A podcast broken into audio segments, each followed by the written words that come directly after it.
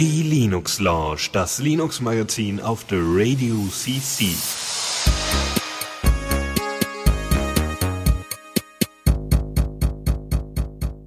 Einen wunderschönen guten Abend hier zur Linux Lounge auf The Radio CC. Ich merke gerade, wir sind etwas leise. Diesmal ist Philipp wieder dabei. Guten Abend. Guten Abend. Das wurde wieder Zeit, würde ich jetzt einfach mal so behaupten.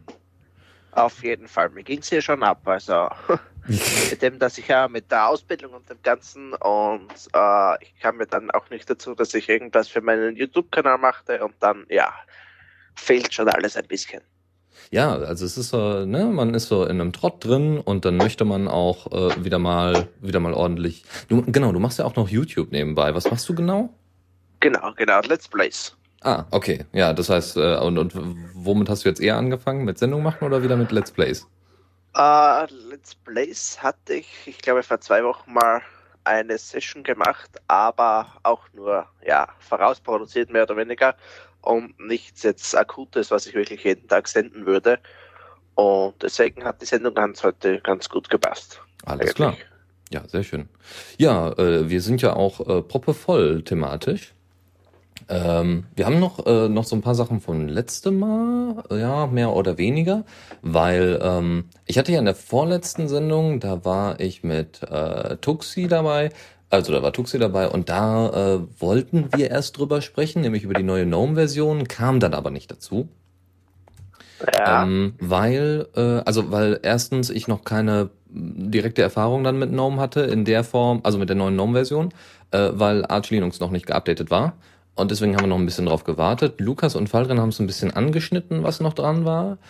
Es war letztes Mal zum Beispiel die Frage, ob denn oben diese Notification Bar, in der alten Version bei GNOME war unten so eine Meldeleiste. Ja, da wurden dann immer so die Hintergrund-Applikationen auch angezeigt, aber eben auch Chat zum Beispiel. Also da konntest du dann halt so chatmäßig, da gab es so eine Chat-Integration. Du konntest also Pidgin und so weiter dementsprechend dort nutzen. Das war ganz cool. War aber eigentlich ausgelegt für Empathy. Wie auch immer, diese ganzen Notifications, die man sonst so kennt vom Mac, da nennt sich das Growl und einfach diese ständigen Meldungen, diese Notifications. Ah, ja, stimmt. Genau, die sind normalerweise unten gewesen und die sind jetzt oben. Die sind jetzt da, wo der Kalender ist. Ah, okay. So, und da kriegst du dann jedes Mal so einen kleinen weißen Punkt daneben, wenn eine Notification da ist, die du noch nicht gesehen hast wahrscheinlich oder die du nicht angeklickt hast oder was auch immer. Das ist sehr interessant. Und diese Notifications sammeln sich auch dort an. Also du hast wenn du das Ding aufmachst, ich hab's ja jetzt hier gerade auf, das ist sehr praktisch, auf der rechten Seite hast du ganz normal deinen Kalender, wo du dann deine Termine siehst, beziehungsweise nur diesen Mini-Kalender, wo dann eben einfach nur die Zahlen, also die jeweiligen Tage drinstehen, welche Kalenderwoche ist und so weiter. Und auf der linken Seite siehst du Benachrichtigungen als auch Termine, also die jetzt für heute anstehen. Das heißt, ich sehe jetzt, was ich in der Uni machen muss, das sind Termine und dass heute Linux Lounge ist, große Überraschung, und dass gerade jemand den Kanal betreten hat. Das kann ich alles sehen. Cool. Das ist ziemlich cool, ja. Ja, weiß ich nicht. Also ja, ich weiß nicht, ob man das, also klar, diese untere Leiste war ein bisschen nervig, aber was mir jetzt so ein bisschen fehlt, die haben jetzt unten, wo ich noch nicht so ganz weiß, ob das so eine ordentliche Idee ist, diese Status-Icons, wenn Pidgin zum Beispiel in den Hintergrund gerückt wird, diese Status-Icons sind Links. Also so links ganz klein, wie so ein Wing-Menü, hier so Wing-Panel nennt sich das, ja. Das kannst du dann ausfahren. Das sind so ein paar, so 10 Pixel breit. Da kannst du dann das berühren, dann geht so ein Pfeil raus, da auf den Pfeil kannst du draufdrücken und dann siehst du dein OwnCloud-Sync-Teil, dein F-Lux, dein Pidgin, dein Mumble, was auch immer. Das siehst du dann alles. Da wird es sicherlich in Zukunft noch Extensions geben, die das wieder oben links oder oben rechts reinpacken. Ich bin mal gespannt. So, ja. Warte mal, Tuxi schreibt da gerade was. Ja, der Bot ist von sich aus etwas leiser gestellt. Wenn dann die Sendung nochmal leiser wird, kommt nicht mehr viel an. Oh, okay. Ich habe jetzt aber schon hier volle Pulle aufgedreht, was Musiker angeht. Also sollte es irgendwie Unterbrechung geben, dann sag uns das. So. Du musst noch mehr aufdrehen. Noch mehr aufdrehen. Noch mehr.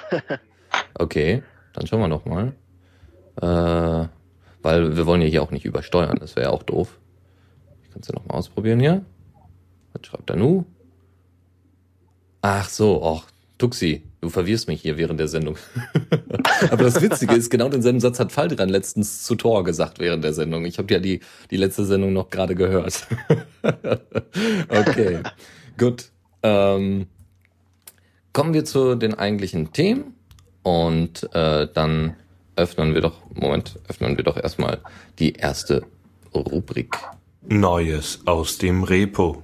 So. Also das ist jetzt eindeutig übersteuert, zumindest auf meiner Seite. Upsala, ja, dann okay, das sollte nicht, dann muss ich nochmal gucken.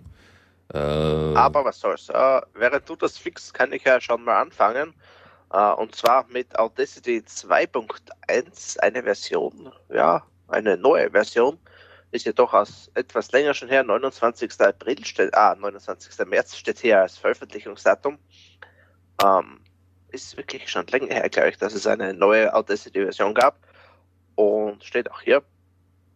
Und es gibt jetzt viele neue coole Sachen, und zwar werden jetzt alle Effekt-Dinger unterstützt, also die Effekt-Plugins, was es da gibt.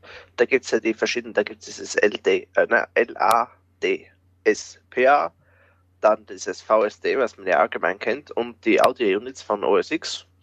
Und glücklicherweise wurden die jetzt alle drei eingebaut, beziehungsweise ich glaube VSD und das andere gab es schon, aber nicht so ganz, naja, funktionsfähig. Ja, eingebaut nicht, aber Schnittstellen sind zumindest da, soweit ich weiß. Also Unterstützung für diese Plugins sind jetzt drin. Was genau, gut. Ja. Also wirklich gescheite Unterstützung. Ich glaube, es gab schon, zumindest bei den Audio-Units weiß ich erst, dass es die gab, aber halt, naja, nicht so übermäßig gut. Und die Noise-Unterdrückung, also die Lärmunterdrückung, die Geräuschunterdrückung, wurde jetzt umbenannt von Noise Removal auf Noise Reduction, also von Geräusch entfernen nach Geräuschreduktion. Anscheinend auch ziemlich verbessert. Ich muss mir die neue Version unbedingt holen. Und auch diverse andere kleinere Dinge. Die Effekte wurden teilweise ausgebaut. Was ich hier sehe, die Meta-Toolbars wurden ein bisschen umdesignt, wobei ich jetzt gar nicht sicher weiß, wo die sind. Auf jeden Fall zeigen sie jetzt mehr Informationen. In kleineren Platz ist immer gut. Und ja, bei der Spektral Selection, also Spektraldinger sind diese Balkendinger, die die Frequenzen, wenn ich mich recht erinnere, darstellen. Und da wurde auch ein bisschen dann gebastelt. Jo. Ja, das hört sich doch schon mal gut an, weil Audacity ist also eines der Programme, die wir auch vom Radio natürlich exzessiv nutzen, wenn es denn nötig ist. Also ich nutze es für meinen Podcast, weil es auch nur, sagen wir mal, entweder zu volle Alternativen gibt, also A-Dur, sieht zwar ganz nett aus, aber ist jetzt nicht so intuitiv, sagen wir mal. Und alles, was jetzt ein bisschen weniger Features hat, hat gar keine Features außer Aufnehmen. Ja? Und das ist halt ein bisschen blöd. Ja, das stimmt schon, ja. Aber wenn ich mich recht erinnere, ist das letzte Update dann wirklich schon länger her, oder täuscht mich das? Oh ja. Also ich meine, Audacity kriegt ganz selten mal ein Update. Ja, ich habe hier gerade die Neuigkeitenliste offen und da war Audacity 206 war am 29. September 2014. Ja gut, okay. Aber das geht also, ja auch. Ja. Ja, geht. Also obwohl es so oft eingesetzt wird und auch so oft beworben wird und auch, glaube ich, eines der bekanntesten Audiobearbeitungstools ist, hat das ähnlich wie Diaspora das Problem mit Entwicklern. Scheint so zu sein, ja. Ja. Naja, so, genau, kommen wir zu einer anderen Distro, und zwar Antergos. Antergos ist, das habe ich in vergangenen Linux Lounges mal erzählt, ich habe Antergos mal eine Weile benutzt. Das ist eine Arch-basierte Distro, die quasi mit allem mitkommt, was man denn so braucht. Ja? Also es gibt ja Manjaro. Manjaro ist so zwar auf Arch basierend, aber hat noch seine eigenen Repos. Antergos hat zwar auch ein paar Repos, aber beschneidet das auf das Nötigste. Und Antergos hat jetzt auch nicht so in der Form Releases eigentlich. Aber jetzt vor kurzem haben sie eine neue Installer-ISO veröffentlicht. Und mit dem neuen Installer, nämlich, man weiß nicht, wie man ihn aussprechen soll, CNG oder was? Also CNG? Hachi, Gesundheit, ja. Das so heißt ungefähr der Installer. Das Witzige ist, ich helfe da ein bisschen mit zu übersetzen. Die benutzen einen Dienst, der heißt Transifex. Und dort kann man relativ einfach Open-Source-Projekten helfen bei der Übersetzung von ihren Sachen. Und das ist ganz witzig, weil, naja, man tut zwar wenig, aber das ist halt, das rundet so das Bild von so einem Installer echt ab oder von so einer ganzen Distro ziemlich ab. Und das ist echt schön. Und man steuert so seinen Teil bei, auch ohne programmieren zu können. Und wie gesagt, Transifex ist da ziemlich cool, vom Interface her sehr einfach zu bedienen. Und deswegen auch für Leute, die mit der Open-Source-Community diese unterstützen wollen, vielleicht jetzt nicht unbedingt finanziell, sondern einfach mit Inhalten, aber selber nicht programmieren können. Also da kann man die Leute dran verfassen. VLC nutzt das, glaube ich, auch. OwnCloud nutzt das. Also da kann man mal gucken. Wie auch immer, Antergos ist, wie gesagt, eine Arch-basierte Distro, die X-Server, Wayland und so weiter und so fort alles schon mitliefert, mit Lock-and-Screen und ordentlichem, schönen grafischen Installer und so weiter. Ganz toll. Und dann habt ihr halt eine Arch, bis auf wenige kleine Pakete, die dann halt eine Zeit lang dauern oder ein bisschen verändert sind. Und das war's, ja. Aber es ist alles vorbereitet. Total cool. Hauptsache eine Distro mehr. Ja, genau. Ja, es ist vor allem was für die Leute, die diese lange Arch-Installation darauf keinen Bock haben, aber einen Rolling Release haben wollen. Also das ist so ein bisschen... Es ist so ein bisschen zwiegespalten. Ich meine, ich weiß, wie ich eine Arch ordentlich und schnell installieren kann. Inzwischen, ja, nach, weiß ich nicht, inzwischen 10 Installationen, die ich jetzt inzwischen durchgeführt habe von Arch, ist das nicht mehr so ein Riesenproblem, hat man das drauf. Aber um Leute erstmal an so einen Rolling Release Zyklus zu gewöhnen, ist Antergos vielleicht gar keine schlechte Idee. Oder um einfach mal zu zeigen, weil du kannst ja jede Desktop-Oberfläche, die du haben möchtest, kannst du da ja integrieren. Beziehungsweise jede Desktop-Oberfläche, die auch Arch Linux anbietet. Und das ist natürlich ziemlich cool, wenn du einen Rolling Release hast, am besten irgendwie so eine Test. Also ich stelle mir Folgendes vor, du bist Cinnamon-Entwickler oder GNOME-Entwickler und musst immer das Neueste dir aus dem Git ziehen, die neuesten Abhängigkeiten. Und das ist sicherlich nicht schlecht, wenn du dir einen Arch aufsetzt, dann eben mit Anbindung an das Arch User Repository und dann kannst du halt quasi entwickeln, ja, auf Arch-Basis. Und Antergos nimmt dir halt diese ganzen Installationsschritte einfach weg, größtenteils, sodass du nicht mehr irgendwie großartig Sachen anpassen musst, sondern es läuft einfach und ist Rolling Release. Warum nicht? Und hat halt diese AOR-Integration, die sicherlich ziemlich cool ist. Nun gut, wie gesagt, sehr empfehlenswert für Leute, die auf Rolling Release stehen, aber keinen Bock für eine lange Installation haben.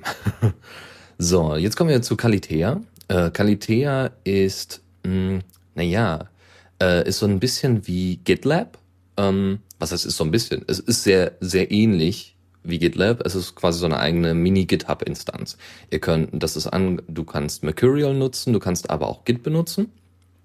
Und kannst dann eben einzelne Repos anlegen, hast dort eine schöne Übersicht, das Design ist auch ganz ansprechend und kannst das halt selbst als Instanz bei dir aufsetzen, falls dir GitLab aus welchen Gründen auch immer nicht gefällt. Die sind aber derzeit, also GPL-V3 lizenziert, die sind aber derzeit noch dran, also sind jetzt in der Version 0.2 erschienen und da muss man eben halt noch ein bisschen vorsichtig sein.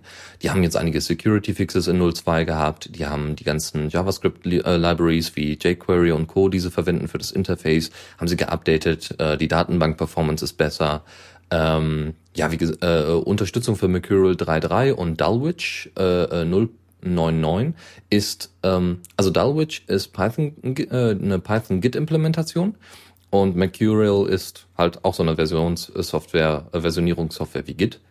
Dann haben sie das Aussehen natürlich noch verschönert und das Pull-Request-System noch verbessert. Es gibt natürlich noch mehr Features und Fixes.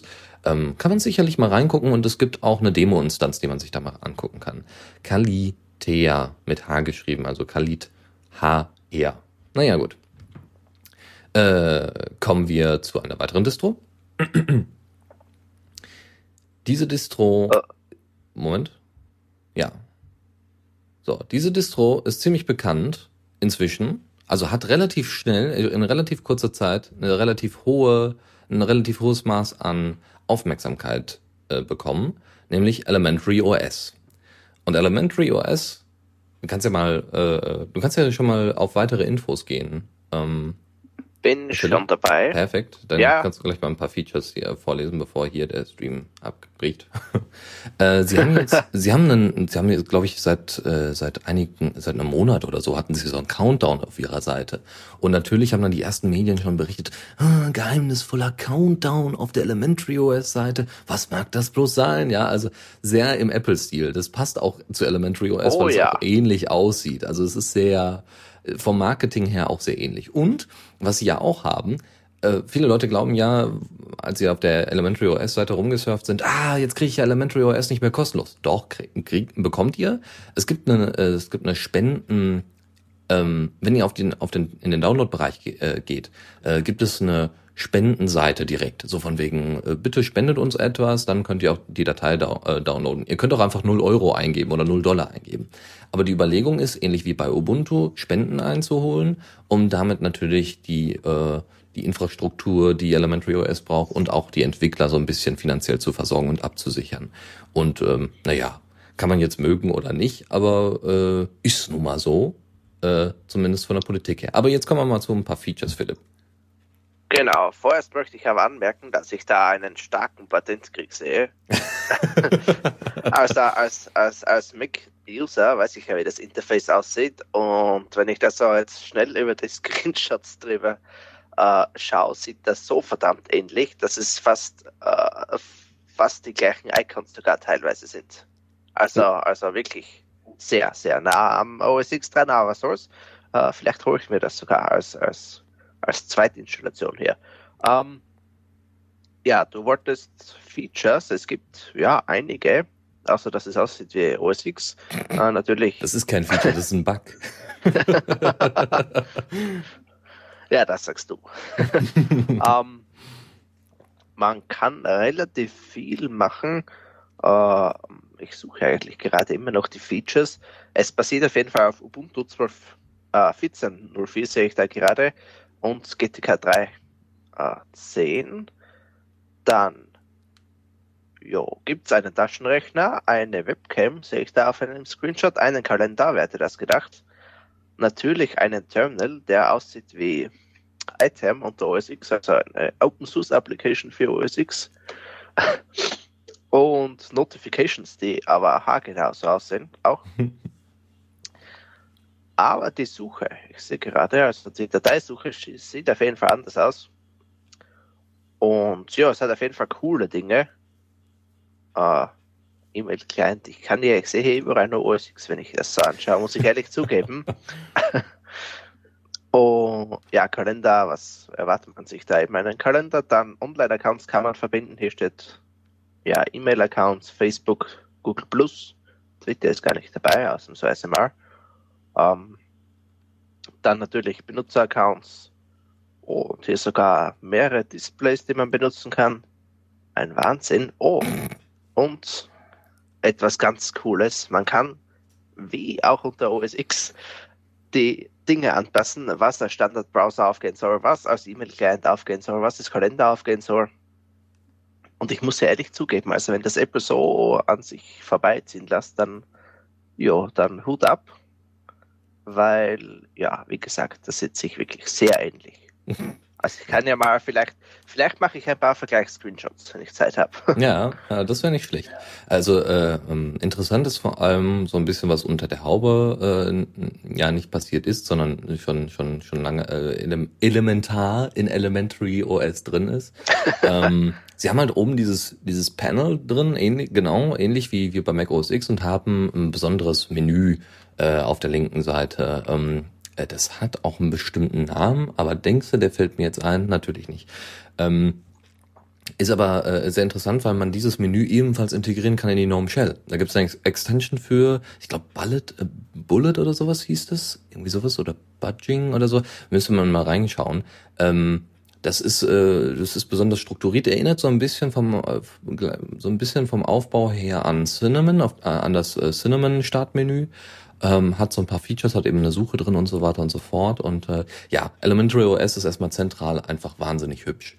Und ich kann mir Elementary OS auch ganz gut vorstellen, also die haben jetzt erst nach 1,5 Jahren haben die endlich mal wieder ein Release rausgebracht, und ich kann mir auch gut vorstellen, dass Elementary OS irgendwann mal Einzug erhalten wird in Schulen und Co., ja, weil es sieht einfach hübsch aus, die meisten Leute wollen halt auch was für der Optik, und solange es auch noch gut funktioniert, weil es ist ja, glaube ich, sogar auf Ubuntu basierend, wenn mich nicht alles täuscht. Richtig, ja. Ne?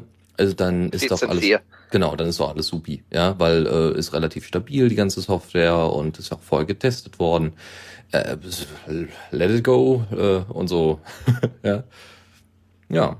Genau, lass es aus an WOS X, also wirklich. Ja, es ist sehr, also, ähnlich. Also wenn du das im Detail jetzt zu Josomite im Detail vergleichst, vielleicht fällt es dir nicht auf, ja, aber also im groben Überblick muss ich ehrlich zugeben, gerade auch der Vergrößerungsbutton, den du rechts oben in den Fenstern siehst, der sieht so haargenau aus, wie er unter OS X unter 10.9 ausgesehen hat. Mhm. 10.9, ja. Und auch Teile, also das Mail-Programm dann. Das ist Jiri, ja. das ist immer so. Das war immer so. Okay. Ja, wie gesagt, sieht sehr ähnlich mit dem Designzeug. Aber bei den Settings und so. Also. An einem Mail-Programm kann man ja auch wenig ändern. Also das ist immer so ein bisschen witzig. Ich überlege mir ja auch immer so, wie könnte man das irgendwie noch ein bisschen übersichtlicher gestalten und so weiter und so fort. Also gerade ob es jetzt Mail-Programme sind oder sonst irgendwas. Aber es gibt so eine gewisse, wie soll ich sagen, so eine gewisse Basis, wie man bestimmte Sachen designt und wie es übersichtlich ist und so weiter. Und da kommt man meistens dann auf dasselbe hinaus. Ja, vielleicht wird sich das in 10 Jahren nochmal ändern. Ja, ich bin ja mal gespannt. Aber grundsätzlich, so um so ein bisschen intuitiv da zu sein, ja, auch wenn sich das Apple sehr stark auf die Fahnen geschrieben hat und nicht immer einhält, das ist bei Linux ähnlich. Ja, also die Gnome Shell meint auch, dass sie intuitiv wäre. Ja. Naja, okay. Es geht auf jeden Fall alles. Aktuell geht auf jeden Fall alles in die Richtung von, wie heißt das Ding von Google? Dieses Flat Index Material Design. Genau. Also das sieht man ja mittlerweile überall. Genau. Und das ist auch gar nicht schlecht. Ja? Witzig ist eigentlich, dass Google nicht damit angefangen hat, sondern eigentlich in Anführungszeichen Windows. Ja, die haben dieses Flat Design eingeführt. Ja, Windows hat's verkackt. Also. Ja, genau, die haben's verkackt. So, dann haben sie irgendwie dann noch einige Versionen nach der 8er-Version veröffentlicht, dann ging's so langsam. Aber trotzdem, ja, gut. Aber genau, gut gemachtes Flat Design heißt Material Design, das ist richtig, ja.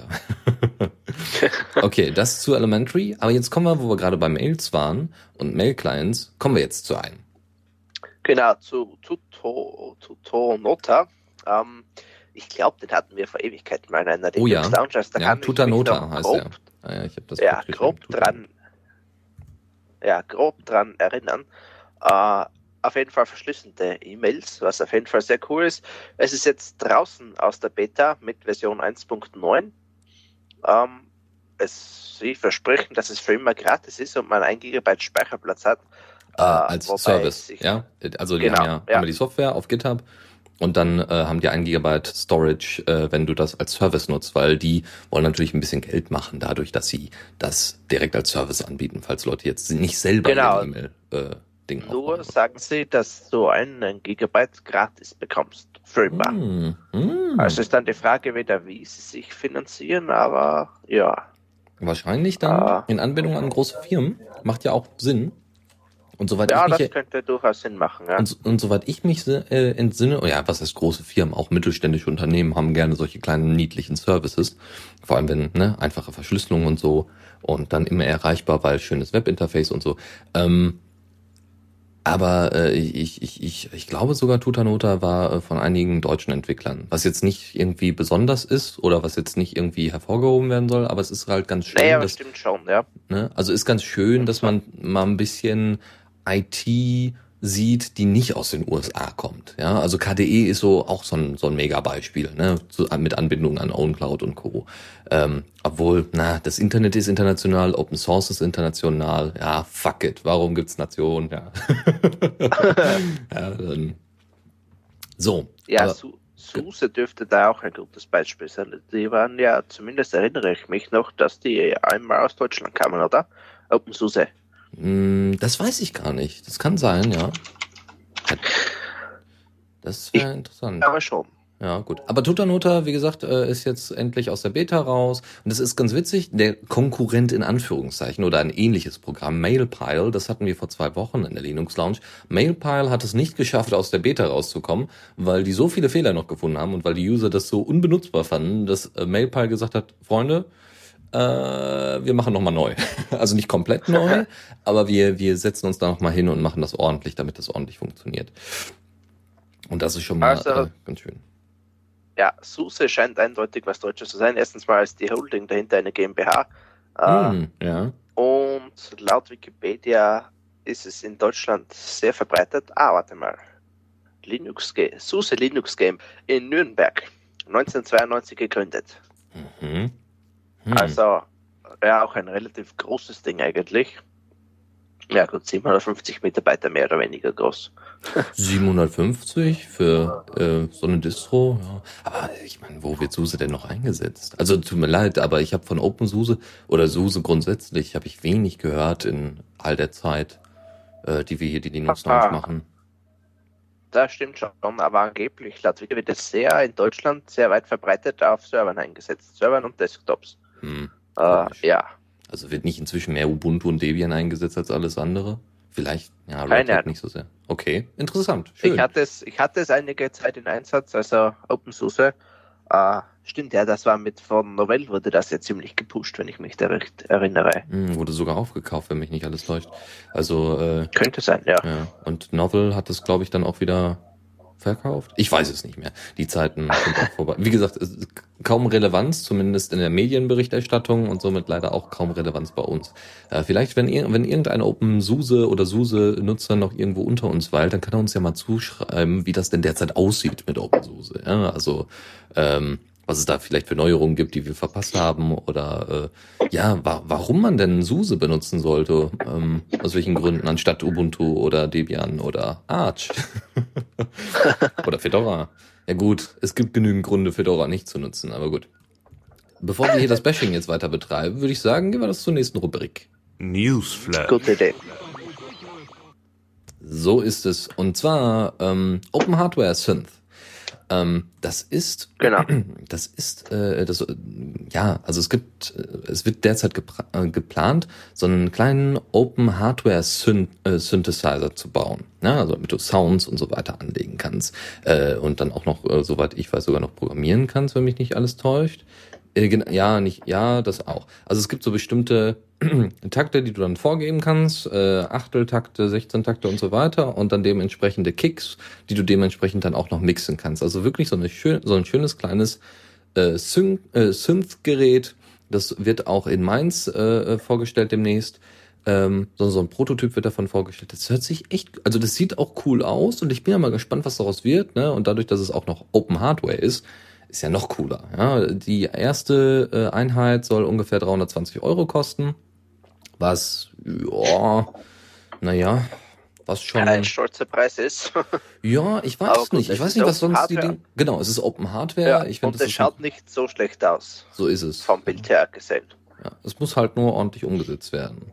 Ich habe so ein ähnliches Ding gesehen, da haben die Schüler das mit dem Raspberry Pi gemacht. Es gab irgendwie, ne, jeder hat so ein Pi bekommen von den Schülern, cool. Ne, die waren so ein Team, jeder hat ein Pi bekommen und da gab es dann bestimmte Software, die dann dementsprechend Sounds generiert hat. Und du konntest dann, also du hattest dann irgendwie so einen Kick, das war eine Art von Sound und du konntest dann diese Kicks zeitlich anpassen, ne? Also dann wie auch da diese kleine Synthbox konntest du dann sagen, okay, per Code, ja, so wird halt live ausgeführt, das ist total cool, kannst halt live mischen und zwar hattest du dann so Programmcode, der wird mehrfach ausgeführt und so, kannst auch sehen, wie oft das ausgeführt wird, richtig cool und konntest dann eben an bestimmten Stellschrauben im Sinne von Zahlen, die einfach in dem Code drin waren, diese konntest du verändern und damit halt den Ton verändern.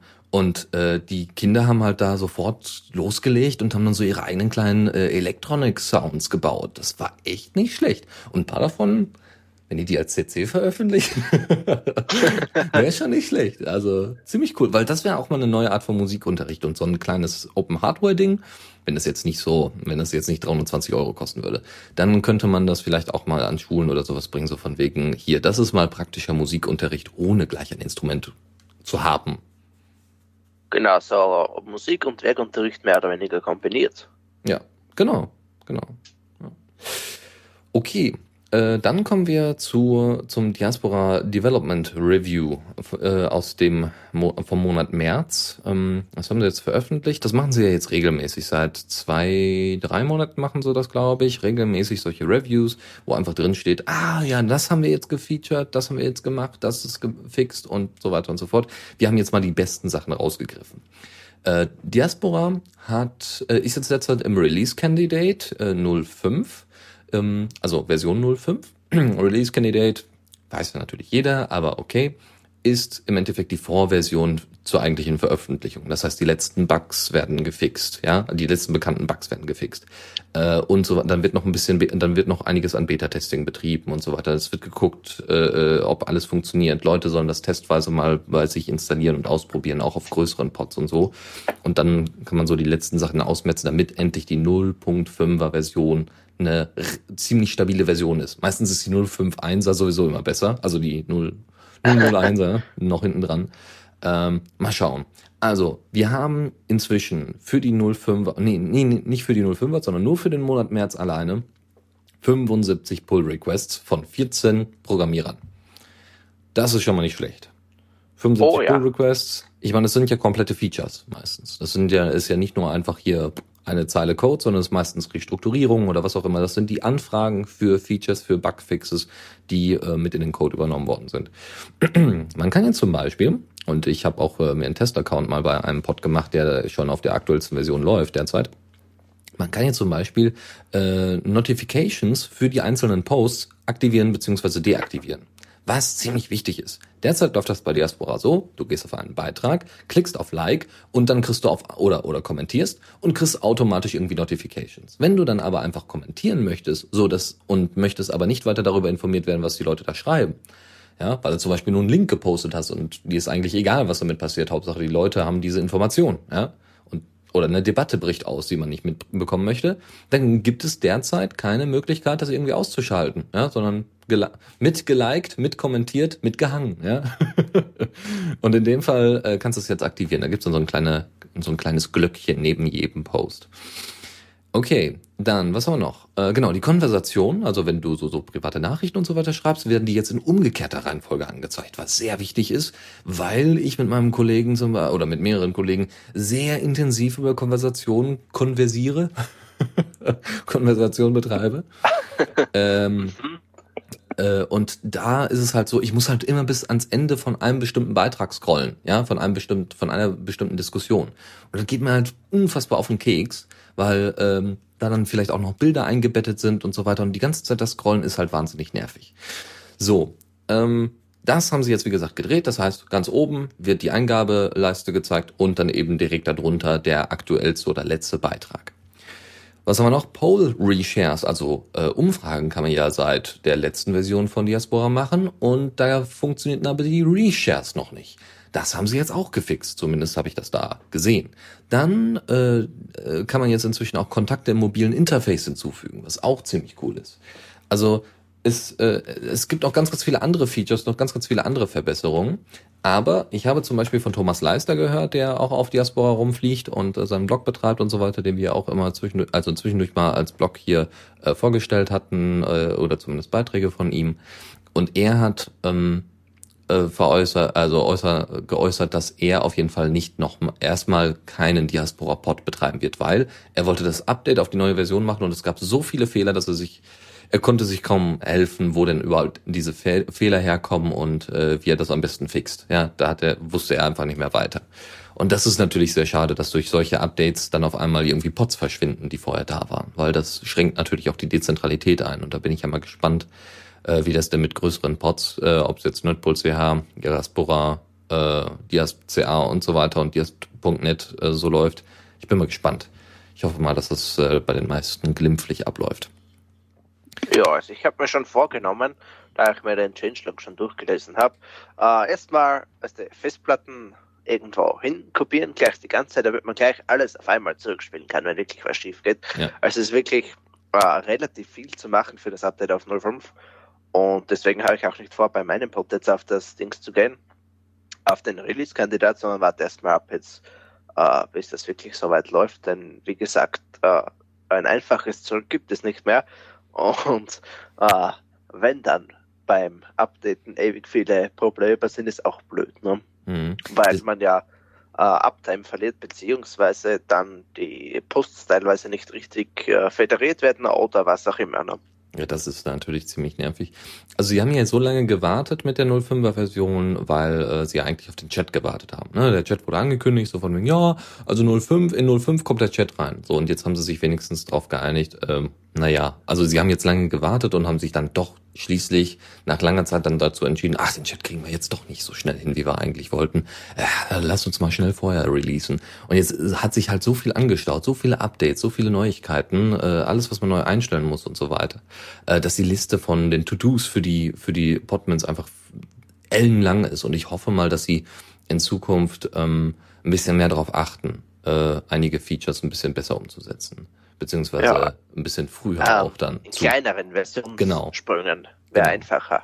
Also keine Ahnung, dass es eine 0.5.1 gibt, eine 0.5.2, eine 0.5.3 bis irgendwann und dann wird erst eine 0.6, die halt wieder ein paar Major-Sachen drinnen hat, aber nicht, ich keine Ahnung, wie lange das letzte Update her ist, aber ist doch schon ein Zeitchen her und nicht auf einen riesen Batzen, weil das macht mehr Probleme, als es Features hinzufügt.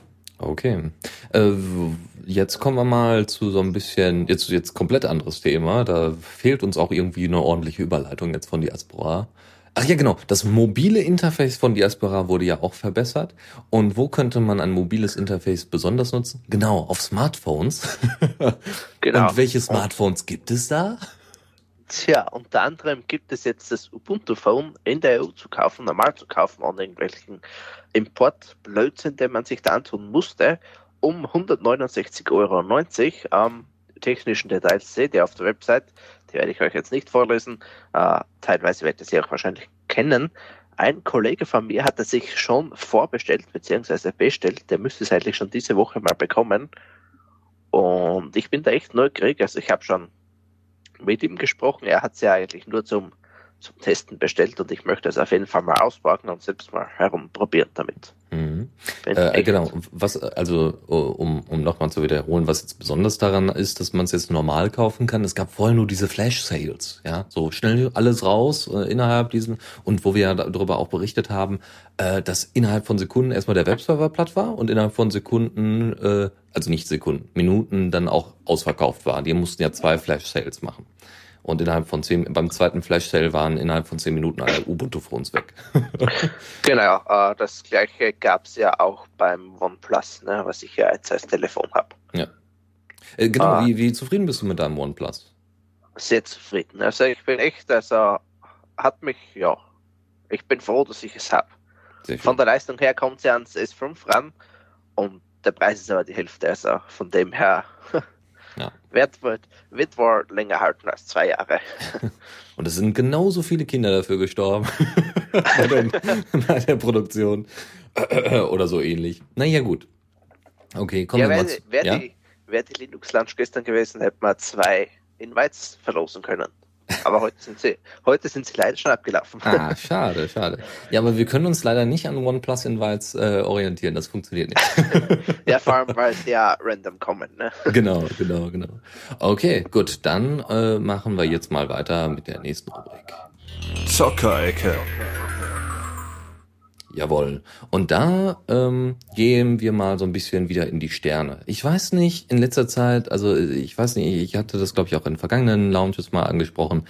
Als allererstes kommt meistens Space, ja, also thematisch. Es gibt so viele, wahnsinnig viele Spiele, die innerhalb des Weltraums stattfinden, in welcher Form auch immer, ja, also Exploration zum Beispiel, also dass du einfach irgendwie so durch Exploration-Spiele meine ich, das ist so ein bisschen Genre so ungefähr, du fliegst halt einfach durch den Weltraum und kannst dann ferne Planeten besuchen, aber es bleibt relativ ähnlich, ja, oder ne, so automatisch generierte Weltraumgeschichten. So, jetzt kommen wir aber mal hier zu einem Strategiespiel und nämlich Star Drive 2. Und Star Drive, ich kann mich nicht erinnern, dass es einen ersten Teil gab. Also den muss es ja gegeben haben, aber ich war nicht dabei. Doch, es gab einen ersten Teil, aber irgendwie kommt mir vor, als wäre der auch erst gestern released worden. Also da vom Vergleich her jetzt. Keine Ahnung, ich hatte den vor kurzem gleich bei Steam in meiner Liste drinnen und auf einmal ist da ein zweiter Teil da. Woher ja auch immer der gekommen ist. Hast du Star Drive mal gespielt? Nö, ich glaube, ich wollte spielen. Es ist, glaube ich, auch auf meiner Wunschliste, aber ich habe keine Ahnung mehr, um was es da ging. Mhm. Nun, also hier geht es wohl darum, dass du, also es ist erstmal turn-based, ja, so, wie heißt das denn? Wie heißt das denn auf Deutsch? Rundenbasiert. Genau, rundenbasiert. Ja. Uiuiui. Wenn ich kurz noch intervenieren darf, es gibt einen ersten Teil auf Steam um genau den gleichen Preis. Anscheinend ist die Geschichte sogar die gleiche zwischen ersten und zweiten Teil, was ich jetzt auf die Schnelle durch schnelles Drüberlesen gesehen habe. Ja. Das ist ganz witzig, sie versuchen irgendwie beides miteinander zu verknüpfen. Also einmal dieses rundenbasierte und dann gibt es, wie hier geschrieben wird, spektakuläre Realzeitkämpfe. Ja, das heißt, du musst dann warten, bis der nächste vorbeikommt, also bis der nächste angreift und dann kannst du aktiv dagegen vorgehen. Das ist schon mal nicht schlecht, also weil es nimmt du hast zwischendurch mal so Ruhepausen, ja, weil es ist dann rundenbasiert so ungefähr und dann kommen dann eben nochmal richtige Battles mit rein, wo du dann in Echtzeit da agieren musst. Und das ist, finde ich, ein ganz guter Kompromiss, wenn es um Strategiespiele geht. Aber auch genau, sieht das sehr hübsch aus. Du musst dann 100 Jahre warten, bis ein Gegner kommt. Genau. Also du hast dann dauert der Krieg 200 Jahre und dann, ja. Also du hast irgendwie so eine Rasse, so eine intergalaktische Rasse und dann musst du natürlich versuchen, deine Rasse bis an die oberste Stufe zu stellen und so weiter und so fort und alle anderen zu unterjochen. Du kannst durch Asteroidengürtel hindurchfliegen und hast auch irgendwie so eine Art Mutterschiff, was du steuern kannst und so. Es ist schon nicht schlecht, ja. Wie gesagt, das ist jetzt erstmal für Linux veröffentlicht und es gibt da auch nochmal Videos zu bei uns in den Shownotes und nochmal ein paar Gedanken von Leuten, die das schon mal gespielt haben. Ja, am besten, also was jetzt hier der Schreiberling hier von Gaming on Linux schreibt, ist kauft es. Zusammengefasst, kauft es, ja, und zwar jetzt schon, selbst wenn es erstmal noch nicht an manchen Stellen vielleicht noch hakt, wegen Bugs und so weiter. Aber grundsätzlich scheint die seit dem 13., also seit heute, scheint die Linux-Version wieder ordentlich zu funktionieren. Also soll das nicht das große Problem sein. Cool. Sehr schön. Sehr schön. Endlich wieder Space. So. Da muss ich ja zugeben, ich spiele aktuell Mass Effect. Ich glaube, das gibt es da nicht für Linux. Aber noch nicht. Ja. Es ist das erste RPG, was ich spiele, und das ist echt, also Wahnsinn. Hätte ich mir nicht so cool vorgestellt, wie es wirklich ist. Ich habe Mass Effect mal eine Weile lang auch gespielt. Also ich bin sehr dran erinnert worden. Also ich habe deswegen Mass Effect gespielt, erstens, weil es mir ein Kollege empfohlen hat, und zweitens, weil ich ja so ein großer Fan von Knights of the Old Republic war, von Star Wars damals, aus dem Star Wars. Ja. Das war sehr ähnlich aufgebaut. Also da war es halt so, du läufst halt da rum, interviewst irgendwie Leute und versuchst dann irgendwie also am besten hilfst du diesen Leuten, und wenn du dann irgendwie einen Kampf hattest, dann stoppte die Zeit. Ja, also Feind hat dich gesehen oder du hast den Feind gesehen und dann konntest du dann so die nächsten 3 Angriffe auswählen. Das war ganz niedlich. Und schon bei Mass Effect ist es etwas mehr Echtzeit, ja, und ist auch grafisch sehr, sehr schön. Oh ja, ich mache es ja als Let's Play und ja, ein bisschen Eigenwerbung schadet ja nicht, aber es kommt erst bei mir im Kanal, ich glaube, die erste Folge kommt in 19 Tagen, genau.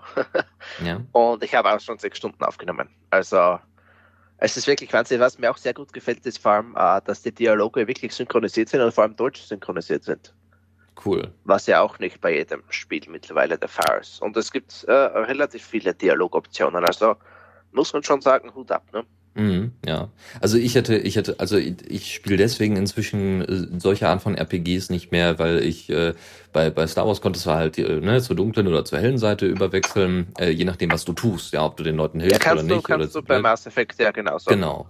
So, das Problem ist aber, ich war mir schon damals nicht so ganz genau, also ich habe dann eigentlich immer zur hellen Seite tendieren wollen, Das hat aber nie funktioniert großartig. Also was hat ganz oft nicht funktioniert. Ich habe dann gesagt, ja, dir will ich helfen. Und auf einmal hatte ich dann irgendwie Minuspunkte und bin zur dunklen Seite gewechselt. Und ich denke nur so, warum? Ich wollte ihm helfen. Naja, deswegen habe ich das mit der Art von Spielen erstmal auf Eis gelegt, sagen wir mal. Dafür habe ich andere Spiele jetzt im Moment, die leider nicht Linux-kompatibel sind, zumindest noch nicht. Das sind nämlich die ganzen Assassin's Creed-Teile. Ich habe mir jetzt letztens zwei ältere Teile geholt, Revelations und Brotherhood, und bin mehr oder minder begeistert, je nachdem welcher Teil. Aber es ist, es hat sich jetzt etwas gesenkt, weil die zocke ich auf der Xbox. Mein Linux-Spielekonsum hat sich etwas, abgesenkt, und das ist ein bisschen schade. Deswegen braucht man vielleicht mal wieder gute Titel, gute große Titel. Und vielleicht ist ja das, was wir gerade besprochen haben, das Spielchen StarDrive 2, eines dieser. So, jetzt kommen wir aber noch schnell zum zweiten und letzten Ding hier in der Zockerecke, und zwar Flamberge. Flamberge ist ein ganz witziges taktisches RPG. Ihr habt so ein paar Leute, also ihr habt so eine Draufsicht, die übrigens grafisch sehr angenehm ist, also so Pixelgrafik, so ein bisschen, aber nicht Pokémon-mäßig, schon ein bisschen detaillierter. Sehr hübsch, sehr, sehr, sehr schön, und auch nicht nur 8-Bit, ja, also oder 16-Bit, sondern wirklich vollwertige Farbe. Sieht sehr schön aus. Man guckt aus Vogelperspektive auf diese Map drauf und kann dann seine Figuren, die irgendwie auch schießen können und kämpfen können und so weiter, versucht man dann in die Richtung zu bewegen, wo dann die Feinde kommen. Ja, und kann dann sagen, hier bitte die exekutieren, so ungefähr. Ja, also es ist ganz nett, es sieht auch ganz hübsch aus, es wird wahrscheinlich auch noch eine super Story oder sowas dazu erzählt. Aber grundsätzlich ist es einfach markieren, also mehrere Figuren markieren, in die Richtung ziehen und dann sagen, hier bitte killen. Und wenn dann ein paar mehrere Feinde kommen, dann wird es natürlich ein bisschen komplizierter. Da muss man halt schnell mit der Maus sein. Und ich weiß nicht, Spiele, wo ich in der Form zu viel die Maus betätigen musste, abgesehen jetzt hier von Ego-Shootern oder sowas, sind mir irgendwie so ein bisschen suspekt. Also Ego-Perspektive okay, aber so Top-Down oder sowas war nie so ganz mein Ding. Wenn, dann gerne mit Pfeiltasten. So Art ist im City oder so, ne? Ja. Ich weiß ja nicht, weil ich gerade nachgeschaut habe, City Skylines würde als so ein großer Titel reinfallen, der Linux-kompatibel ist. Der fällt sogar auf allen drei Plattformen. Genau, wer mehr über City Skylines erfahren möchte, kann die letzte Linux Lounge hören, da wurde das nämlich angesprochen. Ah, ja. Dachte ich doch. Gut, dass ich nochmal reingehört habe. So, okay, jetzt kommen wir dann aber auch zum nächsten Part, und der soll heißen Kommando der Woche. Ja, und da haben wir das kleine Command-Line-Tool How do I? Also wird natürlich alles zusammengeschrieben, kein Leerzeichen oder Unterstrich oder sowas. How do I? Und das ist ziemlich cool. Man kann dafür Skripte, das ist so ein bisschen wie das, was ich mir schon immer eigentlich in Terminals gewünscht habe, nämlich so eine Art Favoritenliste für bestimmte Befehle. Ja, es gibt einfach Befehle, die braucht man mal, aber nicht so oft. Ja, und die sind vielleicht besonders kompliziert und so weiter. Klar kann man die als Skripte irgendwie festlegen oder sowas, aber schön wäre, wenn man sowas in Favorisierung oder sowas machen kann. Aber bei How Do I geht's mehr darum, das zu erklären, was diese ganzen Sachen machen können. Das ist ziemlich cool. Man kann auch, soweit ich weiß, selber Sachen anlegen. Ihr gebt also ein How Do I, und dann gebt ihr zum Beispiel Sachen ein wie How Do I Format Date Bash. Ja, also Format Leerzeichen Date Leerzeichen Bash. Und dann wird dir gezeigt, wie man in Bash, also gibt's direkt die Antwort, das ist so ein bisschen wie Siri fürs Terminal, nur halt explizit fürs Terminal, was Informationen dort angeht. Das ist ganz cool. Und dann kommt halt direkt drüber, ja, Date wird übrigens so und so formatiert. Ah, das ist ja cool, das ist ja schön einfach. Oder wie kann ich in Python Stack Trace, gut, das kann ich jetzt nicht so super übersetzen, aber man kann, wie gesagt, auch selber Sachen anlegen. Also selber Antworten anlegen, beziehungsweise das ist auch, glaube ich, der Kern der ganzen Geschichte, erstmal selber Antworten anlegen. Das heißt, wenn zum Beispiel, wie lösche ich oder wie entferne ich eine SQL-Datenbank? Ja, was ist der SQL-Befehl dafür? Und dann kannst du das ausgeben, also erst vorher definieren und dann ausgeben lassen. Einfach anstatt dauernd irgendwie auf, es gibt ja so Instanzen, die man aufsetzen kann von Tools, wo einfach der Code reingeworfen wird, so Codeschnipsel, die man vielleicht mal wieder braucht. Ja? Anstatt diese da zu durchsuchen, könnte das dann einfach schön über so ein Command-Line-Interface machen. Ich muss zugeben, dass ich es selber jetzt nicht ausprobiert habe und selbst nicht sagen kann, wie gut das funktioniert. Aber ich bin tatsächlich dazu, weil ich habe ganz andere Sachen ausprobiert dafür im Gegensatz, aber ich finde es eine schöne Idee, ja. Also ist zumindest etwas, was man mal wieder gebrauchen kann. Oh ja, vor allem gefällt mir der XKCD dazu ganz gut. Genau, das ist der XKCD zur Thematik. Oh, kommt schnell, eine Bombe, wir haben eine Bombe gefunden und diese Bombe muss irgendwie entschärft werden. Und dann steht halt in der Bombe drin als Entschärfungsmechanismus, geben Sie sofort ohne Fehler ein TAR-Kommando ein. Oh ja, genau. Ohne Google und erst nur 10 Sekunden. Genau, ohne Google, genau. Und das hat nicht so ganz funktioniert. So, okay. Das zum Kommando der Woche. Ich hoffe mal, dass da Leute mit umzugehen wissen. Was haben wir noch? Ja. So. Dann weiter geht's. Tipps und Tricks. So ist es. Und da haben wir einen Link-Tipp. Genau, und wenn ich jetzt singen könnte, dann würde ich das vorsingen, aber das kann ich ja nicht. 3 Chinesen auf dem Kontrabass, ich denke, oder mit dem Kontrabass, ich glaube, das kennt jeder. Wer sich den Text ein bisschen sparen möchte, gibt es da einen lustigen Command dafür, beziehungsweise eine ganze Abfolge als Skript, kann man sich mal anschauen. Sieht ganz witzig aus. Jo. Mhm, genau. Es ist einfach so, ne, 3 Chinesen mit dem Kontrabass, dann werden die Vokale ausgetauscht und so, ist eine schöne Vorschleife. Warum ja. Auch immer Leute sich dafür für so einen Scheiß Zeit nehmen, aber großartig, ja, ist ein schönes Beispiel dafür, so. Auf jeden Fall. Ja. Dafür kann man Programmieren benutzen, auch wenn es total überflüssig ist, weil ich glaube, ich habe es schneller kopiert und eingefügt, als wenn ich so einen Code geschrieben hätte. Aber gut. So, kommen wir zu einem Client, zu einem Jabber-Client, der theoretisch auch hätte ein Kommando der Woche sein können, aber das How do I hatte so gut gepasst. Deswegen mcabber. Mcabber ist ein Jabber-Client, ncurses Jabber-Client, läuft also im Terminal und sieht auch sieht ganz angemessen aus. Man kann damit auch ordentlich chatten. Ich habe das auch vorhin mal ausprobiert.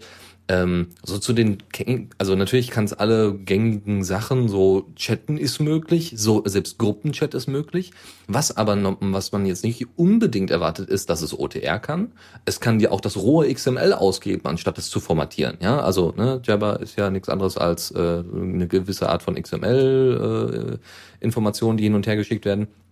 Und in dem Fall ist es schon ziemlich cool, weil dann kann man eben kontrollieren, ob der Server ordentlich funktioniert oder wenn man jetzt selber irgendwie an einer Server-Implementation rumschraubt, ja, dass man eben gucken kann, ich möchte jetzt gerne das und das Feature integrieren, gibt der das denn überhaupt ordentlich rüber? Ja, also schickt der ordentlich an den Client oder schicke ich ordentlich an den Server? Das ist ganz cool. Was es drin hat, ist noch off the record, ja, OTR und PGP-Unterstützung. Und es hat nicht nur, wie gesagt, Multi-User-Chat-Fähigkeit, sondern kann auch Chat-Alarme senden. Und das macht ihr halt alle. Das erinnert sehr an WeChat, muss ich zugeben. Ja? Also es ist sehr ähnlich aufgebaut. Anstatt rechts die Leiste habt ihr halt links die Leiste mit den Usern, die da sind. Aber grundsätzlich erinnert es ziemlich an WeChat. Und ich glaube, man kann es auch ein bisschen erweitern. Aber grundsätzlich schönes Tool. Auf jeden Fall. Und von diesen Impressive Features kommen wir jetzt zu Impressive. Oh Gott, ja. Die beste Überleitung, auf die habe ich jetzt 5 Minuten gewartet.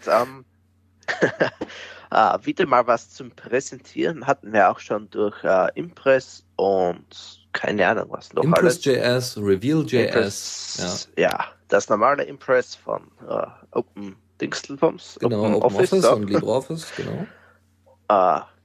Und Keynote, wie es unter Apple heißt, und PowerPoint unter Windows, wie auch immer, ist nicht so wichtig. Impressive ist ein ganz kleines Ding, eigentlich, es kann nicht viel, ein bisschen Übergänge, ein bisschen Übersicht, ein bisschen Highlighten und ein bisschen Spotlighten, aber es scheint ganz nett zu sein, kann man mal testen, denke ich, es läuft auf Python, also dürfte ziemlich überall laufen. Jo, ist aber jetzt nichts Weltbewegendes, würde ich mal behaupten. Ja, also genau, ist jetzt nichts Riesiges, aber hat wohl eine gute Formatierung. Ein Kollege von mir nutzt das wohl sehr erfolgreich und ist er sehr zufrieden mit. Ja, weil es sehr, sehr simpel, schnell mal eben so eine Präsentation zu hackseln. Das ist mal schnell gemacht mit dem Ding wohl.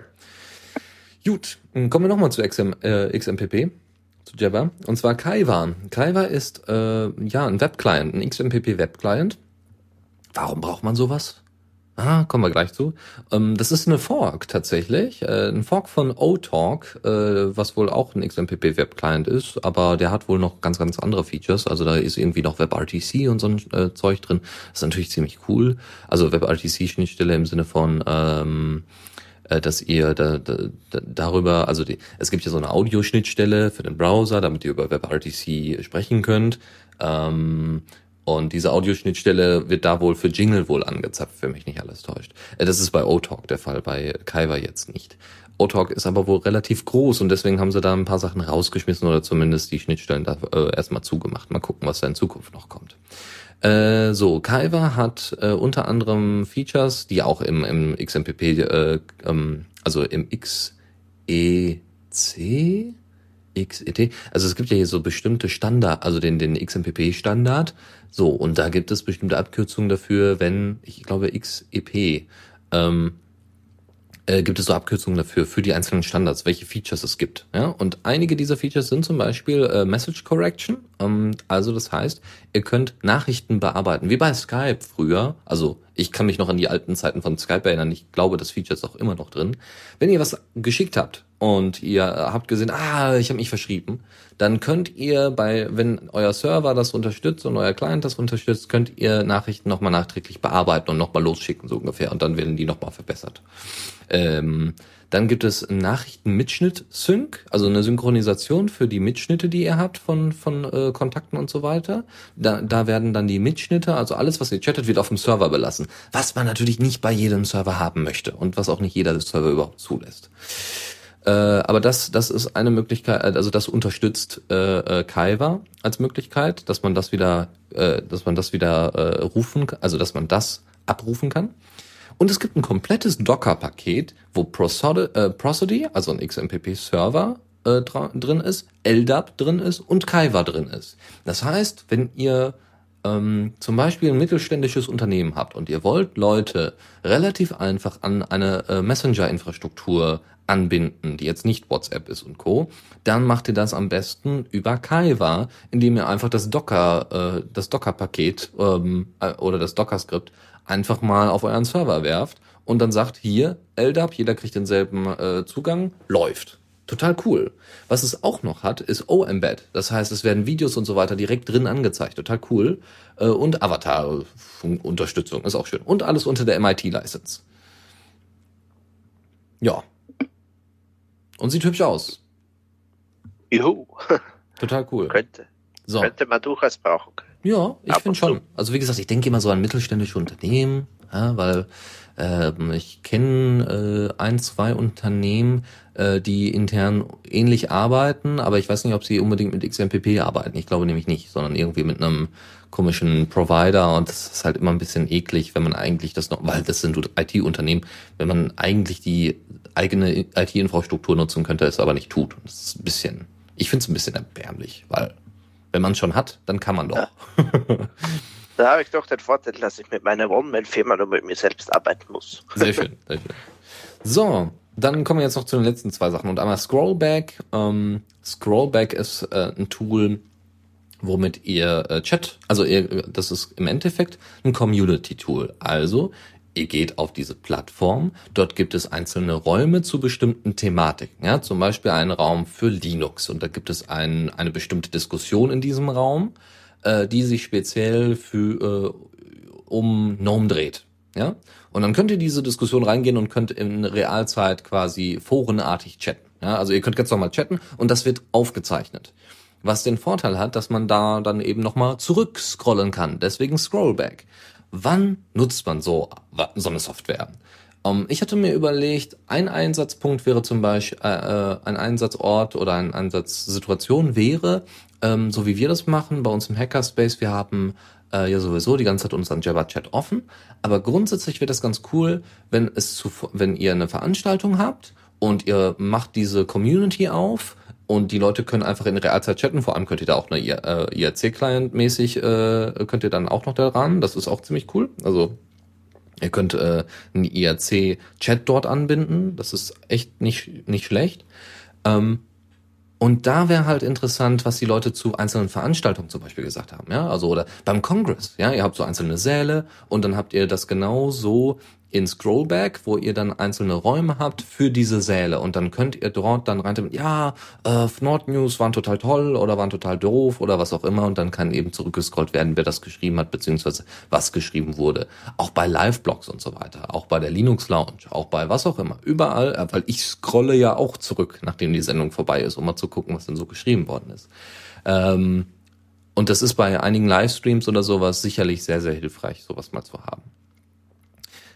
Ja, das ist Scrollback und jetzt noch das letzte und zwar auf Node.js, das ist Django, das letzte. Django ist eine Node.js Wiki-Engine, aber nicht nur Engine, sondern sie hat wohl auch Interface, also ist sie nicht nur eine Engine. Das ist Git-basiert, was ziemlich cool ist, ihr braucht also nicht großartig Datenbank, außer die Datenbank vielleicht von GitHub, ja, nein, also ihr braucht habt dann einfach Git-Anbindung. Datenbank von GitHub, genau. Da kommt man ja so leicht dran. GitHub, ich hätte da mal gerne Ihre Datenbank. Oh ja, natürlich, gar kein Problem.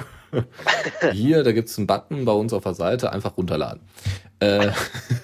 Sind auch Passwörter im Klartext drin. Das ist auch wohl nur ausgerichtet für einen Nutzer erstmal.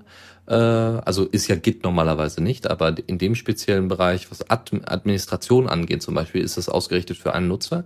Das heißt, es soll so ein bisschen so ein Self-Wiki sein. Ja, ihr selbst wollt dokumentieren, was auch immer. Ja, zum Beispiel, ihr könnt das dann in Markdown dokumentieren, was ziemlich cool ist. GitHub-flavored Markdown. Und dann fangt ihr da einfach an zu tippen und habt dann eben eure Informationen für euch gespeichert in einem Git und könnt dann eben auch Veränderungen und so weiter wahrnehmen und lesen und so. Das ist ziemlich cool.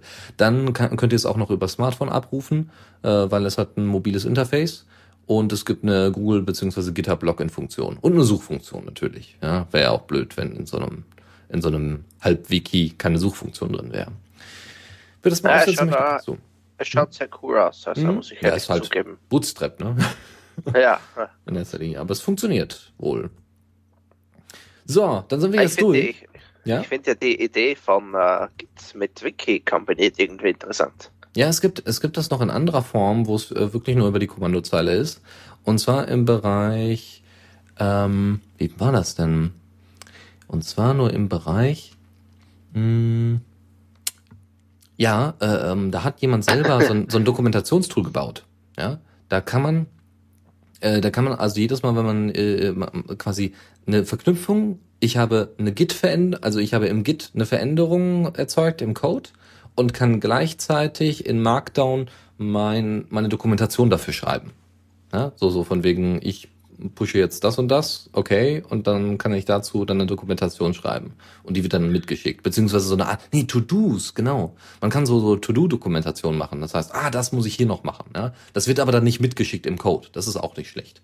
Ja? Also das heißt, du weißt ganz genau, da muss ich noch mal ran, das ist schlechter Code. Ja? Normalerweise würdest du das direkt reinschreiben. Sollte man natürlich nicht, aber in dem Fall würde man es direkt reinschreiben. Aber in dem Fall kannst du es direkt reinschreiben, ohne dass es gepusht wird. Was ziemlich cool ist. Oder committed wird. Ja, ist gerade ein Verwendungszweck dafür eingefallen. Also für das ist Django. Also, werde ich mir vielleicht wirklich mal aufsetzen. Okay. So. Dann sind wir damit durch. Und ich denke, ja. Ja, und ich finde, das war heute gut gefüllt. Jetzt mal abgesehen von ein bisschen Verspätung. War das heute recht gut. Dann hoffe ich mal, dass du jetzt die nächsten Linux Lounges auch mal wieder da bist. Hängt ganz davon ab. Also heute war es so, ich kann ja ein bisschen ja, bitte, kann ich aus dem Nähkästchen. Ich hatte letzte Woche und diese Woche Dialysedienst. Konkret heißt das, wir fahren Leute zur Dialyse, holen sie dort ab und bringen sie wieder nach Hause.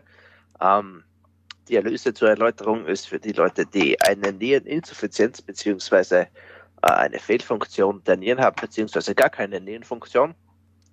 Die machen das dreimal in der Woche für, ich glaube, 4 Stunden. Ja, 4 Stunden hängen die dran.